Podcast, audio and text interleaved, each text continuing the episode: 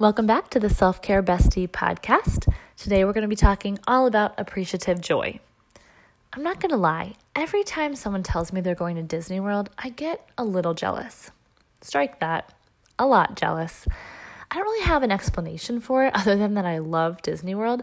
I've been there at least 10 times in my life, but no matter who goes to Disney World, be it a family member or a close friend or relative or stranger whose Instagram feed I've stumbled upon, I always think two things.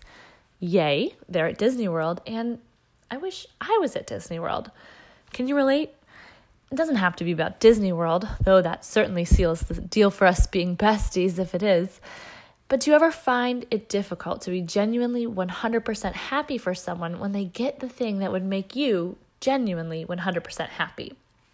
Well, this episode of the My Self Care Bestie podcast is going to help us cultivate appreciative joy. That's joy for what we do have, joy for what we don't have, and true, real deal joy for others. It's a little different from regular old gratitude, though obviously I'm still a fan of that. And then it stretches us beyond our comfort zone a bit more. Rather than simply calling to mind things that are going well for us, we will also be growing in compassion, loving kindness, and equanimity by appreciating our life as is in each moment. So I'm so excited to get started with the activities I'm going to talk about with this episode. So let's buckle up and get going. It's going to be an awesome ride. Now, it's a little easier to feel appreciative joy for others when things are going well for us, also. It can be a little tricky when we feel like life has handed us a big old pile of lemons and everyone else is drinking lemonade. However, if we really want to benefit from appreciative joy, we must learn to cultivate it regardless of our own circumstances. So I want you to list some people that you love and some things that are going well for them right now. See if you can, simply by calling these people and circumstances to mind, begin to feel genuine delight for their blessings. Now, another part of this is jealousy that we have to deal with. Jealousy is no fun, let's be honest. It doesn't look good on anyone. People tend to be able to sense the faintest hint of jealousy in others, but it's a little more difficult to acknowledge it when we feel jealous ourselves. This is partly because we know jealousy isn't ideal and we're afraid it makes us a bad person. The good news is, it doesn't make you a bad person, but it really doesn't do you any favors where your mood is concerned either. So, how do we banish those bad vibes? First, we have to become aware of them. So, on a worksheet page, either in the Appreciative Joy issue of My Self Care Bestie, which you can find in my Etsy shop, or just on a separate piece of paper, list uh, several types of jealous thoughts that you have. Jot down some instances where you feel you could remember being jealous. Resist the urge to rush through it, even though it may feel uncomfortable to own your envy. I also want you to write down some of your triggers, so be sure to do that too. So, now that we've thoroughly covered how to be happy for others, it's time to talk about how to keep our eyes on our own prize. So, I want to invite you to take an inventory of what you do have and don't give a second thought to what you don't. Your challenge, should you choose to accept it, is to take a walk around your house and pay close attention to what you see. Take stock of the items you've saved up for or recently replaced. Look at all those photos from the amazing vacations you splurged on and appreciate that you had that experience. Notice any hand me down items that may have sentimental value and appreciate the relationships that make it special. In particular, pay attention to how you feel as you appreciate each special item or memory. Okay, now there are a million social and sciency reasons that our minds tend toward complaining. But one thing is for sure, they don't do us any good. Think about the things you most often complain about or better yet, think about one or two things you've complained about lately, maybe even today. What is at the root of your complaint? A scarcity mindset, resentment towards someone, frustrations, overwhelm, or stress? Bring insight to the things you complain about by doing a free journaling session about it. Set a timer for at least five minutes and try not to censor your thoughts or writing at all. I love this quote by Randy Pausch. Complaining does not work as a strategy. We all have finite time and energy. Any time we spend whining is unlikely to help us achieve our goals, and it won't make us happier. Just had to share that with you. All right, sometimes appreciative joy will flow naturally, like when we overcome a big obstacle or someone we love intensely celebrates a big life victory. Other times, we may find it more difficult to cultivate feelings of genuine appreciative joy, like when we're in the midst of personal tragedy or we begin to feel frustrated that the thing we wanted isn't happening in the time frame we wanted it to. So, hear me loud and clear. That's okay, and it's very, very natural. Appreciative joy is something we can commit to practicing in both the times when it seems to flow more naturally and the times when it doesn't seem to flow at all.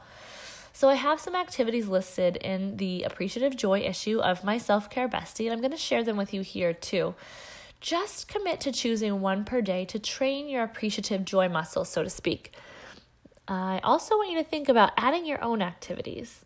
And also, as always, I love to hear what you come up with in either the My Self Care Bestie Facebook group or the Self Care Besties Facebook group, where we are always talking about our self care wins.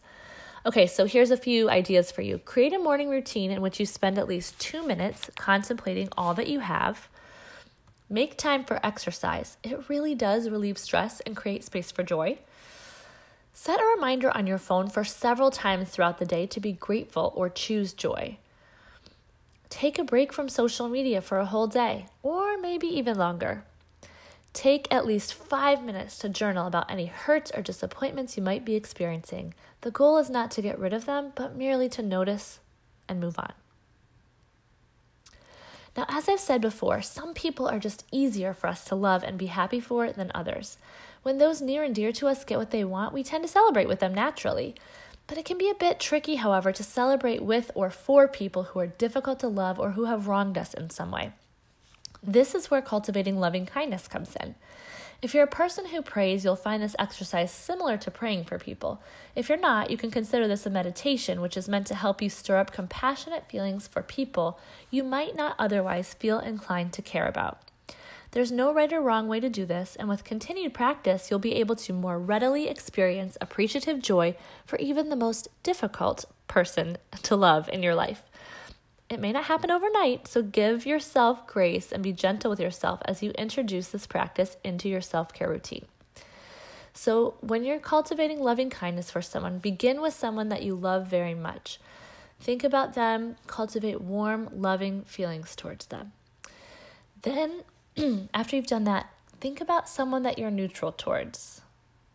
Wish them well, send them good thoughts, vibes, prayers, whatever you want to say. Then move on to someone who has wronged you or is difficult to love, and do the same for them. And then, after a few minutes of that, spread that love and peace and good wishes to all humanity. Spend a few minutes praying for each person in each category to experience love, health, happiness, and safety. If you prefer not to pray, you can repeat the pra- phrases May they be loved, may they be healthy, may they be happy, may they be safe. Don't rush through this. Spend a few minutes for each person.